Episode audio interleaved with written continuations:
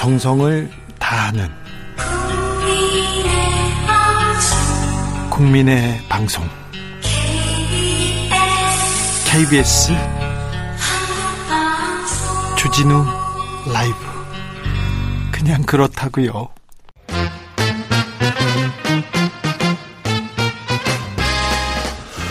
정치권 뉴스와 화제 그리고 앞으로 다가올 지방선거 민심은 어떻게 보고 있을까요? 집중 분석해 보겠습니다. 여론과 민심. 이강윤 한국사회 여론연구소 소장 어서 오세요. 안녕하십니까? 이택수 리얼미터 대표 안녕하세요. 네 안녕하세요. 네 지금 문재인 대통령과 윤석열 당선인이 청와대에서 만나서 상춘제까지 둘이서 걸어가서 이렇게 밥 먹으러 들어갔습니다. 음, 어떻게 보시는지요? 뭐 안보 문제라든지 뭐 네. 뭐 코로나 손실 보상 이런 부분은 큰 이견은 없을 것 같고 예. 이제 뭐 청와대 이전 이 부분과 관련해서 네. 뭐또 실무적인 얘기를 안 할 수가 없으니까 네. 그 부분 관련해서 사면과 어떤, 이전 얘기는 나누겠죠. 네. 네. 그리고 이제 인사 문제는 뭐 감사위원 그 이제 인선과 관련해서 일단락 됐다고는 하는데 네. 그래도 뭐 그 부분도 조금 이견이 있을 수 있는 부분 여지가 남아 있다고 보고 네. 또뭐 사면 뭐 등등 얘기가 있겠죠. 그런데요. 네. 당선인의 지지율이라고 해야 되나 당선인한테 기대가 이렇게 낮습니까? 이렇게 역대 최저로 낮는 것 같아요. 잘할 것이다 보다 잘 못할 것이다가 훨씬 많아요. 그건 두 가지쯤으로 추정이 가능할 것 같아요. 일단 0.7% 포인트 차이로 정말 아슬아슬하게 간신히 이겼지 않습니까? 예. 그래서 일단 득표율이 굉장히 낮았다. 예. 그리고 그에 못지않게 윤 후보 못지않게 상대 후보를 지지한 것도 매우 비등비등했다. 그래서 겸손과 뭐 이런 게 더 많이 요구됐던 상황이었고 네. 당선되자마자 가장 큰 이슈로 대두돼서 일주일 넘게 그냥 온 거를 다 잡아먹어 버렸던 게 청와 집 대통령 집무실 이전 건이었잖아요. 네, 그런데 MB 사면 그 다음에는 집무실 이전으로 지금까지 예.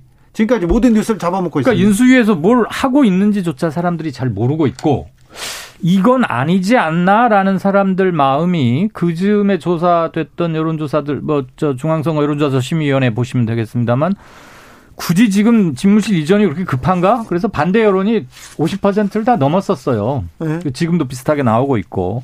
그 두 가지가 맞물리면서 아, 안 그래도 조금 불안한 요소가 있는 윤석열 당선인이고 새 정부 그런데 집무실 건 터지면서 아, 이건 아니다. 그런 요소는 아직까지도 좀 작용이 되고 있는 것 같아요. 지금 네. 박근혜 박근혜 문재인 후보가 붙었던 2012년에도 진짜 박빙이었지 않습니까? 2% 네. 차이였으니까. 네, 네. 그런데 그때 박근혜 전 대통령이 당선되자마자 어우 좀 잘할 것이다 잘해줄 것이다 긍정이 매우 높았어요. 네. 그런데 지금은 아무리 박빙이었다 초박빙이었다고 하더라도 윤석열 후보에 대한 후보 당선인에 대한 기대치가 왜 이렇게 낮은 겁니까? 당시에 51.6 대 48. 3.6% 포인트 차이였죠. 그러니까 0.73%보다는 그래도 격차가 좀 있었습니다. 예. 어, 그런데 이제 이번에는 정말 근소한 차이로 됐던 데다가 바로 지방선거로 이어진다는 점. 네. 그러니까 만약에 어 2012년도 대선 때 바로 한 두 달 후에 무슨 총선이라든지 지방선거가 있었다면 그리고 이보다 격차가 적었다면 비슷했었을 것 같은데. 아 그래요? 네. 근데 지금은 뭐 거의 1% 포인트도 이제 차이가 안 났었고 바로 지방선거가 있고 어, 이제 뭐 선거 불복은 아니겠습니다만 유권자들 입장, 특히 이재명 후보 지지층 입장에서는 억울하잖아요. 아, 좀만 더 했었으면 이겼을 텐데라는 아쉬움이 있기 때문에 그럼 지방선거에서 한번 다시 재승부를 펼쳐보자. 그래서 대선에 이제 연장전이 이어지는 상황이기 때문에 거기다가 이제 용산 집무실 이전까지 겹쳐지면서 어, 이제 취임덕 이런 논란이 계속 이어지고 있는 것 같습니다. 그런데 정권 초기에 대통령이 정권 초기에 선거를 하면 여당한테 좀 힘을 아, 실어주자. 아무래도 유리한 분위기가 조성되는 게 전반적인데 네. 아까도 말씀드렸지만 이번에는 초초초 박빙이어서 네. 대통령 당선 분위기로만 넘어가기에는 조금 애매한 점이 있다는 것. 예. 그리고 실질적인 이번 지방선거의 실질적인 쟁패를 딱 가름질러 한 곳만 골라라 그럼 경기도일 텐데 네. 경기도에서는 또 이재명 후보가 약 5%포인트간 이겼어요. 예. 서울은 윤 후보가 그 정도 이겼지만 네. 그리고 서울은 사람들이 크게 관심을 갖지 않고 승패도 그렇게 연연히 하지 않은 것 같은데 경기도에서 이기는 데가 결국 이번 지방선거를 실질적으로 이긴 것 아니냐라는 인식이 많이 퍼져가고 있다는 것. 네. 그런데 경기도가 국민의힘에서는 조금 애매하다. 현재 출마 예상자들 볼 때. 그리고 네. 낙관하기 힘든 선거 결과에 대한 이런 것들이 복합적으로 작용하는 것 같습니다. 저 어, 네. 윤석열 당선인에 대한 지지가 아무래도 대구 경북이나 보수층 그리고 나이 많이 그 나이가 높은 연령층에서는 높을 것 같고요. 그리고 네. 근데 어떤 층에서는 낮습니까? 음, 여성은 어떻습니까? 젊은 층은 어떻습니까? 반응이 궁금합니다. 어, 여성층에서 이제 상대적으로 윤석열 후 윤석열 당선인의 네. 긍정 전망이 많이 낮아졌고 부정 전망이 높아진 이런 상황이고요. 네. 그러니까 어, 오늘 리얼미터가 이제 발표한 음, 여론 조사가 많이 화제가 됐는데 네. 문재인 대통령 국정수행 평가도 마찬가지였고 정당 지지도도 마찬가지였고 네. 윤석열 당선인의 예, 국정수행 전망도 마찬가지였고 여성들은 민주당 혹은 문재인 어, 긍정층이고요. 윤석열 후 어, 당선인의 부정층 이렇게 갈리고 있고요. 어, 특히 이제 용산 집무실 이전과 관련해서 반대가 한 50% 넘고 찬성이 한 40% 안팎되는 그러니까 어떻게 보면 어, 집권 한 4년 차에 나타나는 대통령의 긍정평가와 부정평가랑 비슷한 그런 흐름이 윤석열 당선인의 긍부정 전망을 견인하고 있다.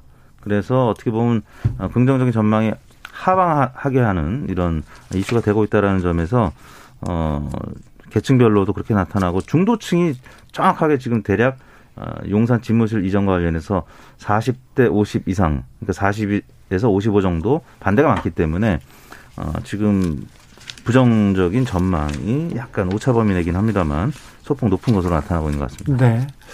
9361님께서 두 후보 모두 비호감이었습니다. 어쩔 수 없이 찍은 윤석열입니다. 이재명 후보가 당선이 되었다면 국정 기대도는 더 낮았을 겁니다. 이렇게 분석하시는 분도 있습니다. 자, 그런데 윤석열 당선인의 낮은 지지율 이 부분이 이 부분이 지방선거에 어떤 영향을 미칠지 특별히 민주당에서는 기대감이 이렇게 높은 것 같은데 기대를 가져도 되는지 어떻습니까? 서울은 어떻습니까? 경기는 지역, 어떻습니까? 지역별로 각 후보들의 이미지나 차지하는 면면이 차지하는 비중이 대선보다는 상대적으로 높지요. 네. 지방선거 그건 뭐 당연한 건데 워낙 큰 선거에서 총 결집해서 대쟁패를 겨루었고 쟁투를 했고 그 정서적 상실감 또는 선거 결과에 대해서 이긴 측도 그렇고 진 지지자 쪽의 반응이나 성조도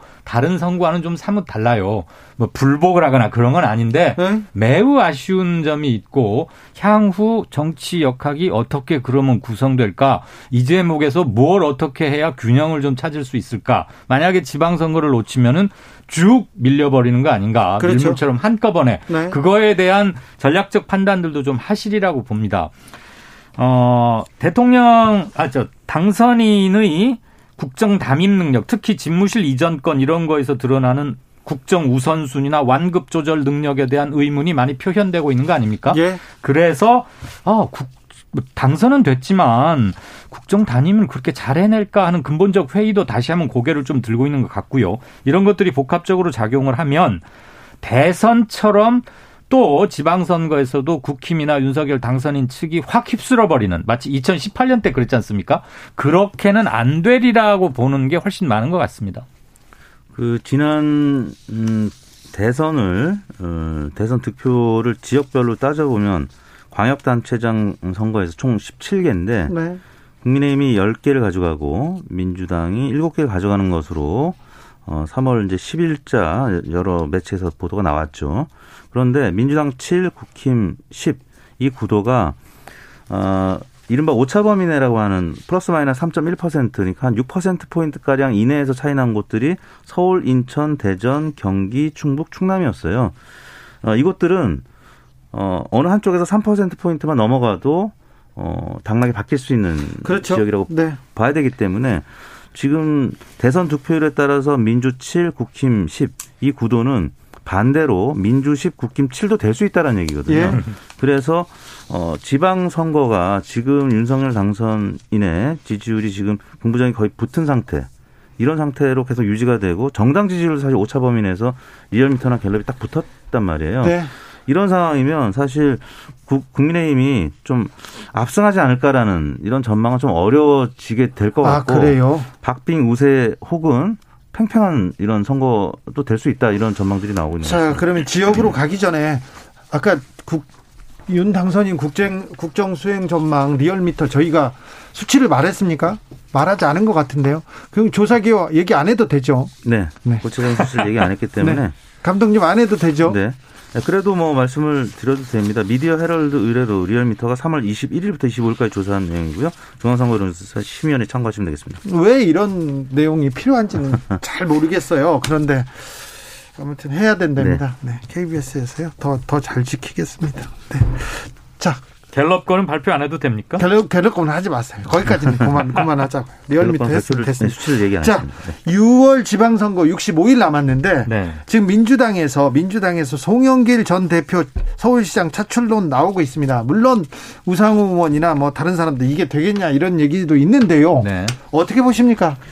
저는 이제 송영길 대표가 나, 나가게 되는 음, 그런 이제 나가게 된다면 송영길 대표가 지금 뭐 본인 직접 나가겠다는 건 아니고 당의 네. 여러 이제 의원들이 예, 소환해 내는 거죠. 이제 송영길 대표도 만약에 전 대표도 나가게 된다고 하면 사실 승산이 크지는 않은데 당을 위해서 헌신하는 그런 모양새로 나올 거고요.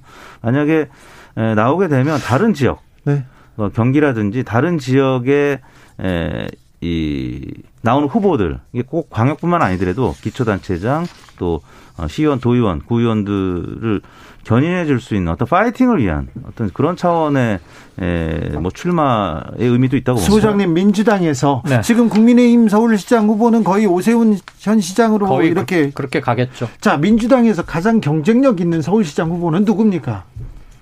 참 누가 어려운데요. 나오면 해볼 만합니까? 저는 박주민 의원의 그 파이팅 또는 특유의 헌신성 예. 보이지 않는 곳에서 일을 하는 그런 것들이 먹힐 수 있지 않을까 싶은데 이 아쉽게도 이번 지선 특히 서울시장 선거가 개인의 역량이나 자질이나 평소 해온 것들만 가지고 겨루는 그런 분위기는 조금 아닌 것 같아요. 그러기엔 너무 정치석을 강하게 띄고 있는 것 같고 그 송영길 등판론에 대해서 저는 야구로 치면 이런 비유를 하고 싶습니다. 구원 투수인데 한두 점 리드하고 있는 상황에서 투입된 그래서 앞서가는 점수를 지켜야 하는 구원 투수라기보다는 한두 점 지고 있는데 패전 처리요? 뒤집으라고. 아이, 패전 처리로 성, 당대표를 내보내긴 그렇고. 네, 뒤집으라고. 뒤집으라. 가서 뒤집어 보라. 라고 내보내는 거니까 애매하고 미묘하고 본인도 지금 당 지도부가 알아서 할 일이라고 넘기고 당도 선뜻 뭘 못하고 있는. 그런데 그렇게 좋은 카드는 아니지 않나 하는 생각이 듭니다. 이낙연 후보는 어떻습니까? 음, 본인도 고민할 수밖에 없고요. 고민하고 있는 것 같습니다. 예, 당을 위해서 이제 어, 헌신해야 된다 이런 음, 뭐 마음이 있을 것 같고 일단 주변에서 어, 아마 나가라고 강하게 권고를 하지 않을까라는 생각이 듭니다. 이재명 후보도 뭐 차출설이 있었습니다만 이제 본인도 강하게 부인을 했고 네. 어, 이제 안 나가는 쪽으로 정리가 된 것 같은데 그건 김어준 씨만 얘기하고 있어가지고 네 그래서 이, 저 이낙연 전 대표의 가능성도 충분히 있죠. 뭐 주소 이전할 필요도 없고 조 금 더 고민을 해봐도 되는 문제고 네. 나가게 되면 만약에 나가게 되면 네. 이제 아주 흥행이 되겠죠. 박주민 후보 또 김동연 후보는 이제 경기가 될지 서울이 될지 모르겠습니다만 그렇게 김, 되면 김동연, 김동연 후보는 경기로 돌 거고 네, 경기로 갈 가능성이 높죠. 아니 그런데 다 경쟁을 하면요 경선에 지금 이낙연, 송영길 음. 둘이 그 전에 네, 교통 경기가 돼야죠.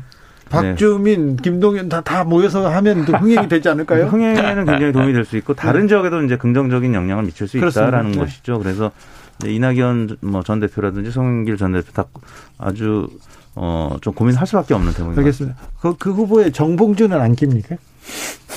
네. 어, 정봉주 전 의원도 죄송합니다. 어, 꾸준히 네. 네, 아마 주변으로부터 네. 어, 출마해달라는 요청을 받고 있다라고 그, 전에 만약에 이낙연이나 송영길이 정말 투입이 된다면 네.